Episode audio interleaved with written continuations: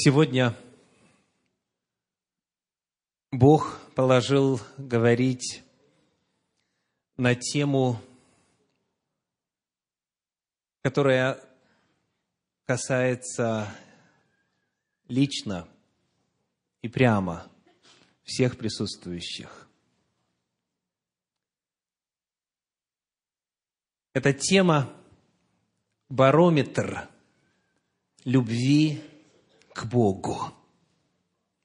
Барометр любви к Богу. Чем измерить и как проверить, любит ли человек Господа? Есть ли какие-то точные, ясно указанные в Священном Писании единицы измерения? В какой сфере их следует искать, согласно Библии? Барометр любви к Богу. Название сегодняшней проповеди. И ответ мы дадим сразу же, открыв первое послание Иоанна, 4 главу, 20 стих. Первое послание Иоанна, 4 глава, 20 стих.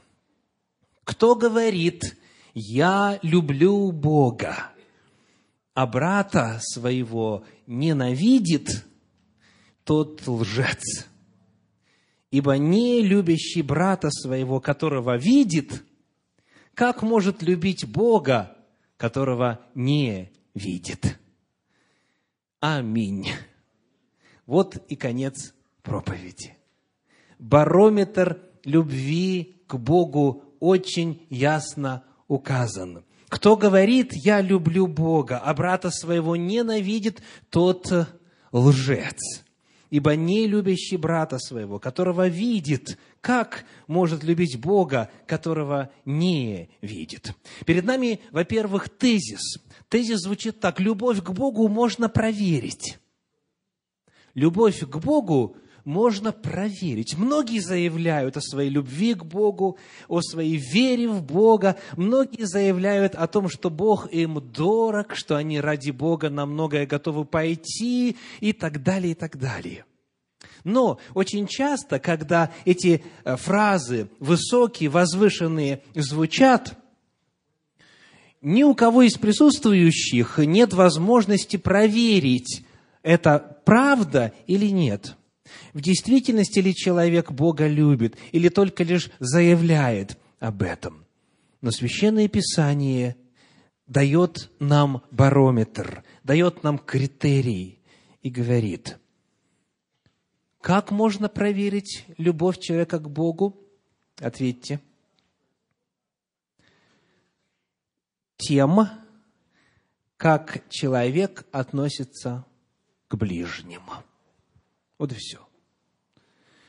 Меру любви человека к Богу очень просто проверить мерой любви человека к людям, к окружающим. Это барометр любви к Богу. И обоснование, которое апостол предлагает, звучит так. Он говорит: ибо, потому что. Бога любить напрямую невозможно. Как сказано, может любить человек Бога, которого не видит? Как вы Богу можете оказать услугу, или Ему помочь, или Его вызволить из трудного положения? Это невозможно. Невозможно продемонстрировать свою любовь к Богу реально, видимо, потому что, как сказано в Священном Писании, Бог на небе, а ты на земле. Бог невидим по природе. Можно любить лишь того, кого видишь. И в данном случае Иоанн говорит: ближнего, брата своего, человека рядом находящегося, представителей потомков Адама и Евы. Любовь к Богу можно проверить тем, как человек относится к людям, окружающим его, потому что, обоснование, любить Бога напрямую невозможно, и можно любить лишь ближних. И вот теперь нам нужно попытаться это осмыслить. Во-первых, прояснив некоторые вопросы терминологии. У нас есть два ключевых понятия – ненавидеть и любить. Давайте попытаемся понять, о чем идет речь. Итак, еще раз читаю. Кто говорит «я люблю Бога, а брата своего ненавидит», тот лжец, ибо не любящий брата своего, которого видит, как может любить Бога, которого не видит? Скажите, какие два понятия здесь представлены как тождественные в этом стихе? Первое из них – ненавидеть. Что значит ненавидеть? Во второй части стиха какой ответ? Кто ненавидит? Тот, кто не любит. Спасибо. Давайте посмотрим вместе. Сказано, кто говорит, я люблю Бога, а брата своего ненавидит, тот лжец. И дальше та же самая мысль звучит. Ненавидит брата тот, кто его не любит. Ибо не любящий брата своего, которого видит, как может любить Бога, которого не видит? То есть, согласно терминологии, использующейся здесь в этом отрывочке, ненавидеть равно, ненавидеть тождественно, не любить. И вот здесь перед нами сразу вопрос, но ведь в русском языке по-другому. Скажите, что такое ненависть? Как бы вы ее определили? Это крайняя степень неприязни. Так? Ненависть. Что меньше? Ну, давайте неприязнь поставим, да? Что еще меньше?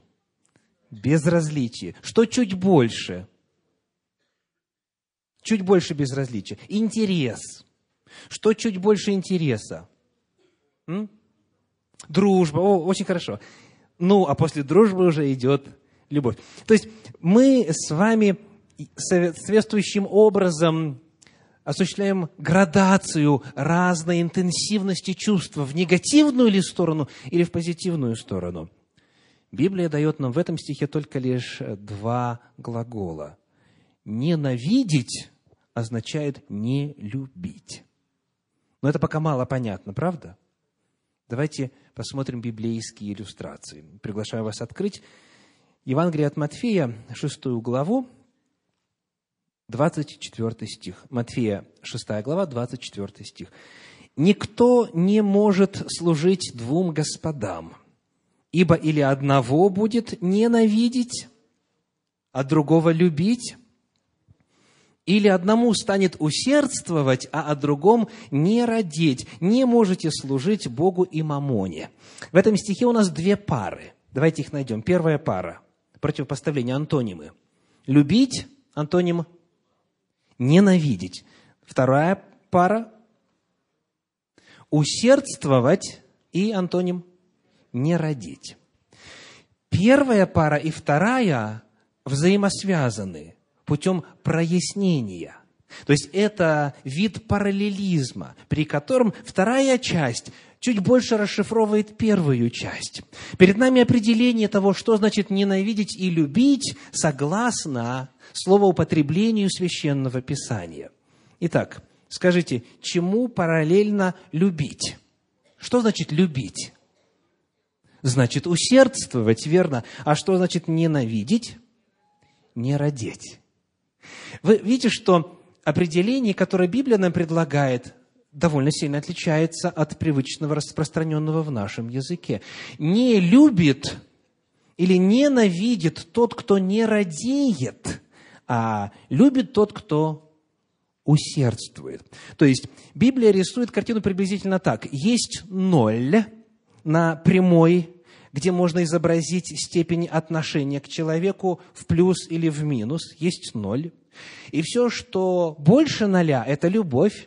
Все, что меньше ноля, это ненависть.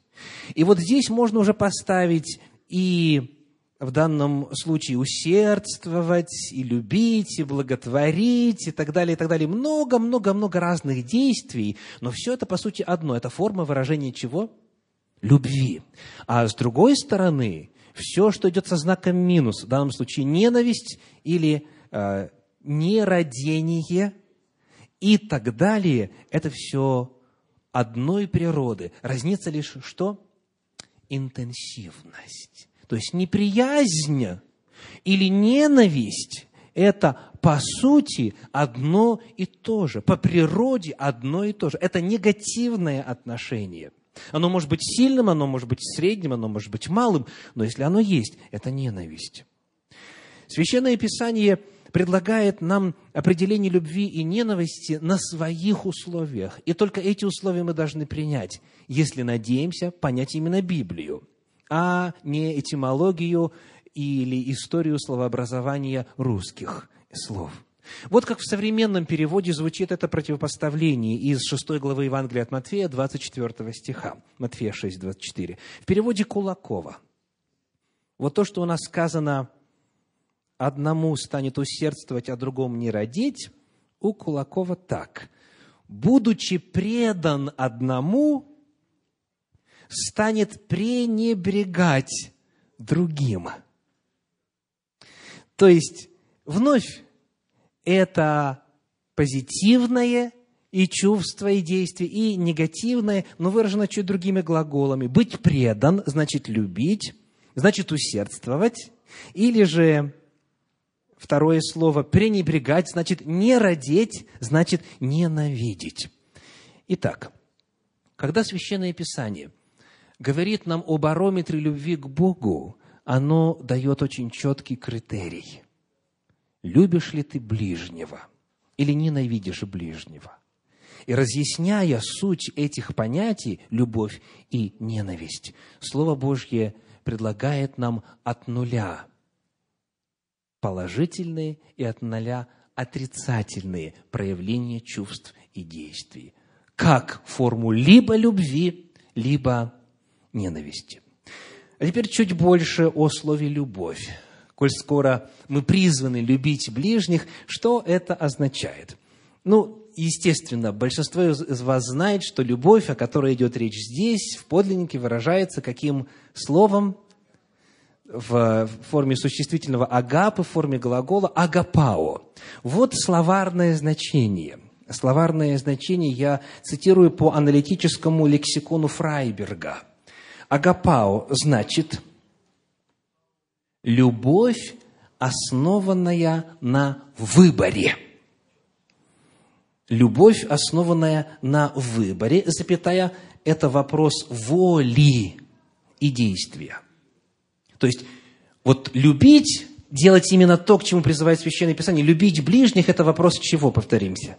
Это вопрос выбора. Я принимаю решение тебя любить. Это вопрос дальше воли и действия. Это вопрос скорее поведения, конкретных актов, положительных, позитивных по отношению к человеку, нежели вопрос каких-то добрых чувств и внутренней расположенности по отношению к человеку. Теперь, если мы посмотрим на слово «агапы», существительное, то значение там такое. Это отношение, являющееся результатом выбора, и еще одно понятие – посвящение. Посвящение. Devotion по-английски. То есть, когда человек принимает решение любить, и он себя посвящает этому делу безотносительно к тому, что представляет собой человек, его ближний, его брат, его сосед, что представляют его поступки, слова, безотносительно к тому, что чувствует сам принимающий решение любить. Любовь, о которой идет речь, любовь агапа, любовь агапао, это то, что иногда выражают фразой «любовь-принцип». Это именно волевое решение. И потому на практике это может означать следующее. Ты мне не нравишься, но я тебя люблю. Давайте проанализируем, может ли такое быть? Ты мне не нравишься. Если люди, в том числе, может быть, даже, хотя это маловероятно, из числа находящихся в этом зале, тут уж, как говорится, все lovable, то есть всех легко любить, так? Но, тем не менее, вот есть ли люди в вашей жизни, которые вам не нравятся? Вот их манера не нравится, их... Ну, лицо просто не нравится. Вот не нравится все. Можете ли вы их любить? И можете, и обязаны. То есть, ты мне не нравишься. Это вопрос чего? Это вопрос чувств. Но я тебя люблю. То есть, от ноля в сторону плюса. Я тебе помогаю, я тебя поддерживаю, я за тебя молюсь, я тебя выручаю, я тебя вызволяю и так далее. То есть, я к тебе, по отношению к тебе совершаю положительные поступки и дела. Любовь агапы не предполагает, что человек обязательно расположен к объекту любви. Нет, это именно выбор. Так, еще иллюстрация. «Я категорически не приемлю твой образ жизни». И давайте все вместе продолжим. «Но я тебя люблю». К великому сожалению, чаще всего во взаимоотношениях между людьми, в том числе и среди верующих, другой принцип преобладает. «Хочешь, чтобы я тебя любил?» «Хочешь?» «Да. Будь вот таким, и таким, и таким, и таким.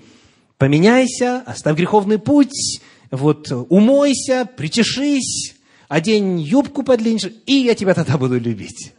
Нет. Твой образ жизни мне категорически не нравится, он мне категорически неприемлем, потому что ты живешь во грехе. Я тебе прямо об этом говорю. Но я тебе говорю об этом, во-первых, потому что тебя люблю, и говорю тебе об этом, будучи движим осознанием того, что ты Божье дитя, ты был сотворен по образу Божию. И неважно, в каком состоянии этот образ сейчас находится. Еще иллюстрация. «Я тебя люблю, но я с тобой не согласен». Такое возможно? Конечно. «Я тебя люблю, но я с тобой не согласен». Или «Я тебя люблю, но не доверю тебе своих детей». Да. «Не могу с тобой дома оставить своих детей, но люблю тебя». То есть, почему я не могу оставить с тобой детей? Потому что я четко понимаю, что ты еще, может быть, не дорос до идеалов отношений к детям и принципов воспитания детей, которые я исповедую в своей семье. Потому я не могу доверить тебе своих детей. Но это не означает, что теперь я тебя не люблю. Нет, напротив, я готов с тобой взаимоотношения поддерживать и помогать тебе, если я могу, если тебе моя помощь нужна, если она будет востребована и так далее, и так далее. Если мы это с вами поймем, нам, во-первых, гораздо легче станет жить. Взаимоотношения с окружающими будут в действительности соответствовать Божьему идеалу. А главное, мы сможем по-настоящему продемонстрировать, что мы любим Бога. То есть вывод, чтобы любить вот этой любовью, которой призывает нас Господь, любовью агапы, всех любить людей. Чтобы любить, не нужно быть влюбленным. Чтобы любить, не нужно быть влюбленным. А наоборот, когда человек начинает любить, когда он вкладывает силы, когда он инвестирует во взаимоотношения, когда он самого себя изливает навстречу человеку, то тогда в результате этот человек, этот объект любви становится для тебя дорог. Тогда появляются чувства, тогда появляется привязанность. Вот какую иллюстрацию приводят специалисты. Положим, у вас два ребенка, один больной, другой здоровый. Кого вы больше любите? Обоих, естественно, но к кому вы эмоционально ближе? К больному. Почему? Потому что вы самого себя, вы саму себя изливаете. Вы намного больше времени провели с ним, намного больше любили, намного больше заботились, намного больше действий со знаком плюс совершили. Потому у вас и на уровне чувств привязанность больше. Итак, Господь говорит: «Любовь ко мне можно проверить». Любовь к Богу, говорит Господь, можно проверить чем? Степенью любви к окружающим. Вот как об этом говорил Иисус Христос. Евангелие от Матфея, 25 глава, стихи 41 по 45. Евангелие от Матфея, 25 глава, стихи 41 по 45. «Тогда скажет и тем, которые по левую сторону: «Идите от меня, проклятые, в огонь вечный, уготованный дьяволу и ангелам его. Ибо алкал я, и вы не дали мне есть, жаждал, и вы не напоили меня, был странником, и не приняли меня, был наг, и не одели меня, болен и в темнице, и не посетили меня». Тогда и они скажут ему в ответ: «Господи, когда мы видели тебя алчущим или жаждущим, или странником, или нагим, или больным, или в темнице, и не послужили тебе?»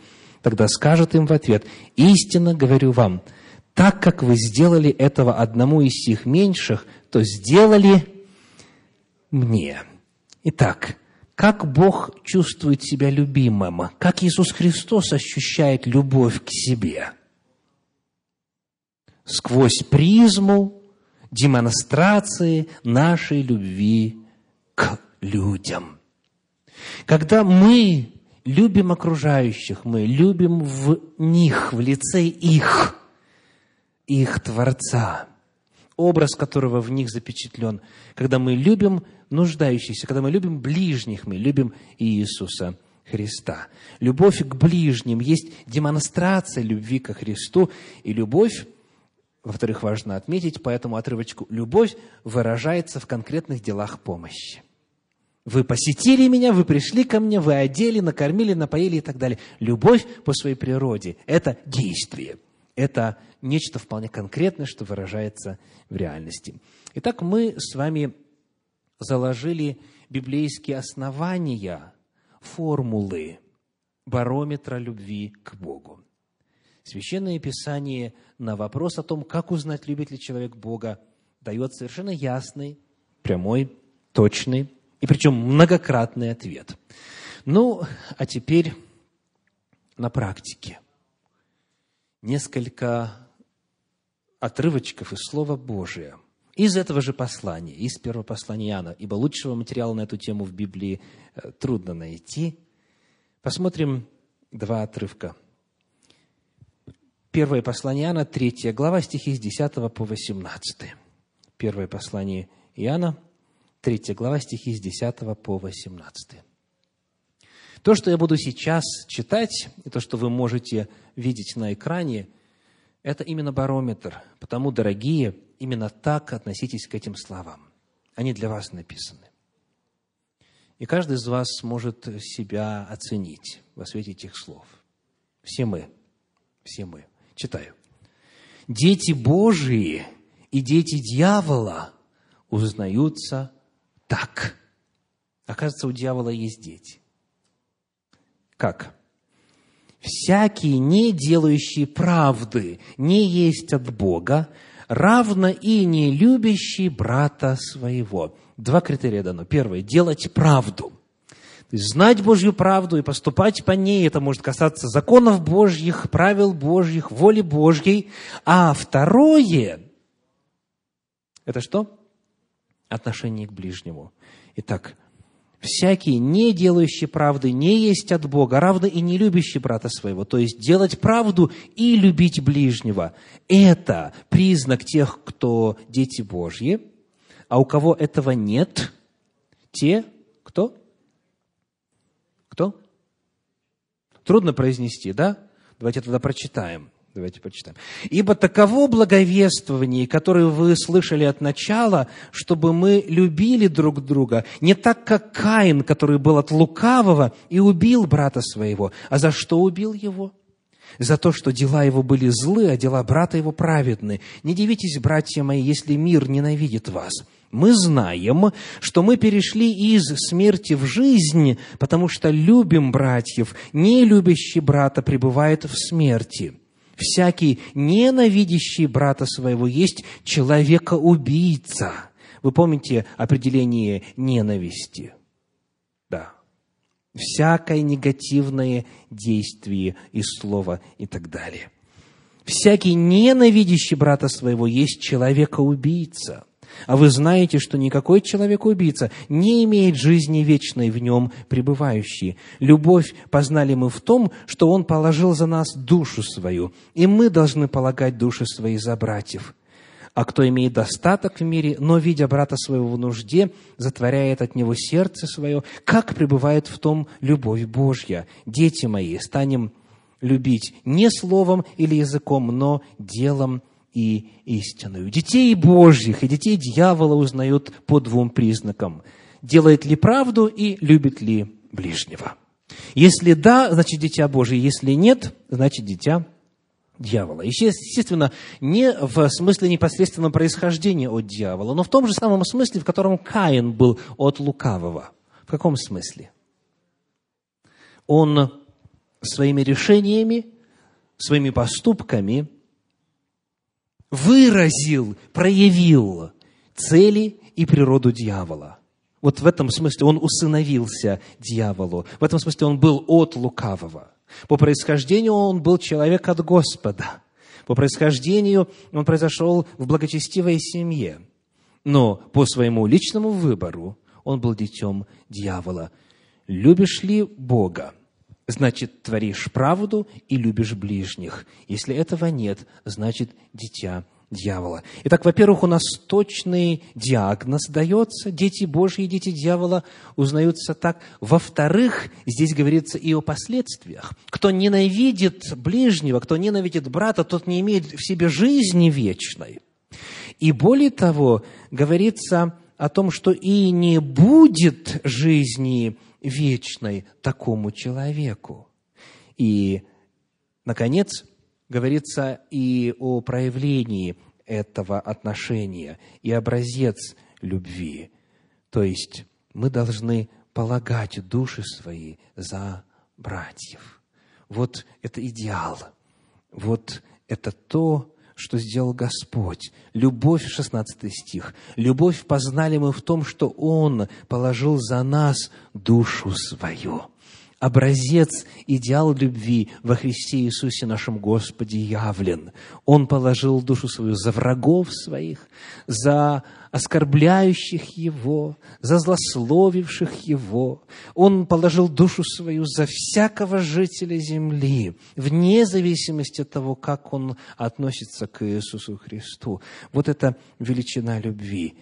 И, наконец, призыв: станем любить не словом или языком, но делом и истиною. Если кто видит брата своего в нужде и затворяет от него сердце свое, то есть не помогает, а мог бы помочь, значит, в том любви Божией нет, значит, он и Бога не любит, а значит, в конечном итоге он дитя дьявола, и конец ему, если не покаяться, это озеро огненное. Правда? Вопросы чрезвычайно серьезные. Идеал, который рисует перед нами Священное Писание, и ясен, и, к сожалению, многим кажется недостижимым. Потому мы переходим к следующему вопросу. Как обрести такую любовь? Как можно любить ближних? Как научиться их любить? Первое послание Иоанна, 4 глава, стихи 7 по 12. 1 Иоанна, 4 глава, стихи 7 по 12. «Возлюбленные, будем любить друг друга, потому что любовь от Бога». Давайте прочитаем вместе вот эти же самые слова. «Возлюбленные, будем любить друг друга, потому что любовь от Бога, от Бога». Перед нами очень важный тезис. Тезис касательно источника любви. Источником любви является Бог. И дальше сказано: «И всякий любящий рожден от Бога и знает Бога». То есть любить может, подлинно любить может только тот, кто рожден свыше, кто рожден от Бога. И кто знает Бога, то есть знает именно Бога, не просто о Боге, кто имеет взаимоотношения и опыт реальных взаимоотношений с Богом. Вот тот сможет любить. Дальше в 8 стихе предлагается антитезис и одновременно диагноз. Кто не любит, противоположное утверждение, кто не любит, тот не познал Бога, потому что Бог есть любовь. Итак, Любите ли вы ближних? Вот в этом библейском смысле. Если нет, говорит Священное Писание, это потому просто, что вы Бога не познали. Если бы вы Его познали, а Он есть любовь, то вы бы любили ближних. Дальше, следующий стих, 9, иллюстрация любви. Любовь Божия к нам открылась в том, что Бог послал в мир единородного Сына Своего, чтобы мы получили жизнь через Него. Величайшее проявление любви – это Иисус Христос, который всего себя, самого себя, жизнь свою отдал ради спасения всех. Следующий 10 стих. Принцип любви. Как действует любовь? В том любовь, что не мы возлюбили Бога, но Он возлюбил нас и послал Сына Своего в умилостивление за грехи наши. Какой фундаментальный принцип касательно природы любви открывается здесь? Любовь делает первый шаг. Любовь не в том, чтобы откликнуться на любовь, а любовь в том, чтобы... И читаем еще раз. В том любовь, что не мы возлюбили Бога, то есть, чтобы Ему в ответ нас возлюбить и сказать, ну ладно, раз любят меня здесь, приду и возлюблю их в ответ. Нет. В том любовь, что не мы возлюбили Бога, но Он возлюбил нас и послал Сына Своего в умилостивление за грехи наши. То есть, принцип любви заключается в том, что любовь всегда делает первый шаг. В первом послании Коринфянам, в 13 главе, в 5 стихе написано, «Любовь не ищет своего».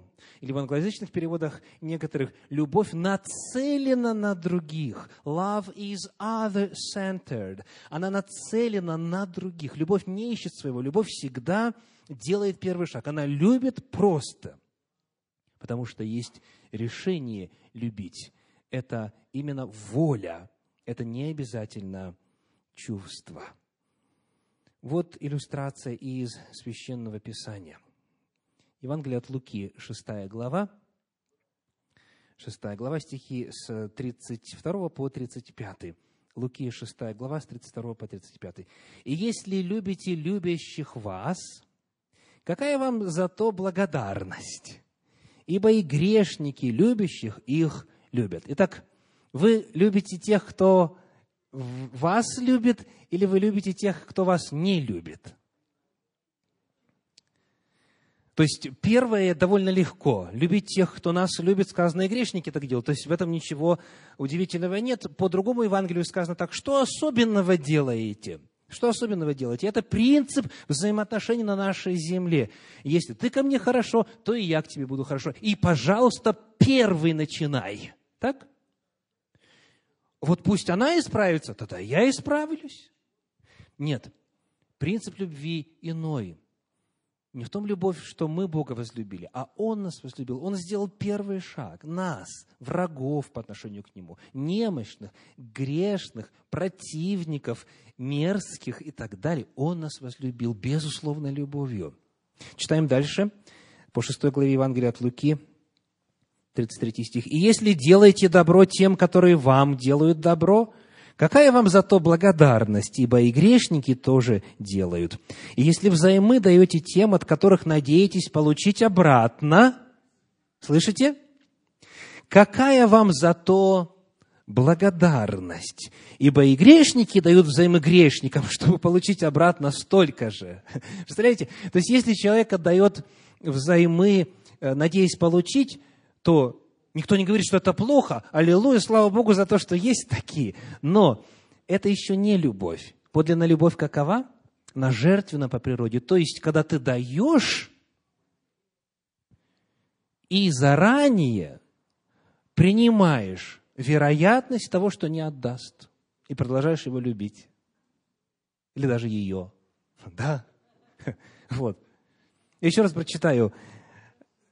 И если взаймы даете тем, от которых надеетесь получить обратно, какая вам за то благодарность? Ибо и грешники дают взаймы грешникам, чтобы получить обратно столько же. Итак, вы грешники или не грешники? Вновь, довольно высокий идеал любви, гораздо выше, чем то, что принято на земле. Итак, 35 стих. но вы любите врагов ваших, и благотворите, и взаймы давайте, не ожидая ничего, и будет вам награда великая, и будете сынами Всевышнего, ибо Он благ и к неблагодарным, и злым». Вот любовь.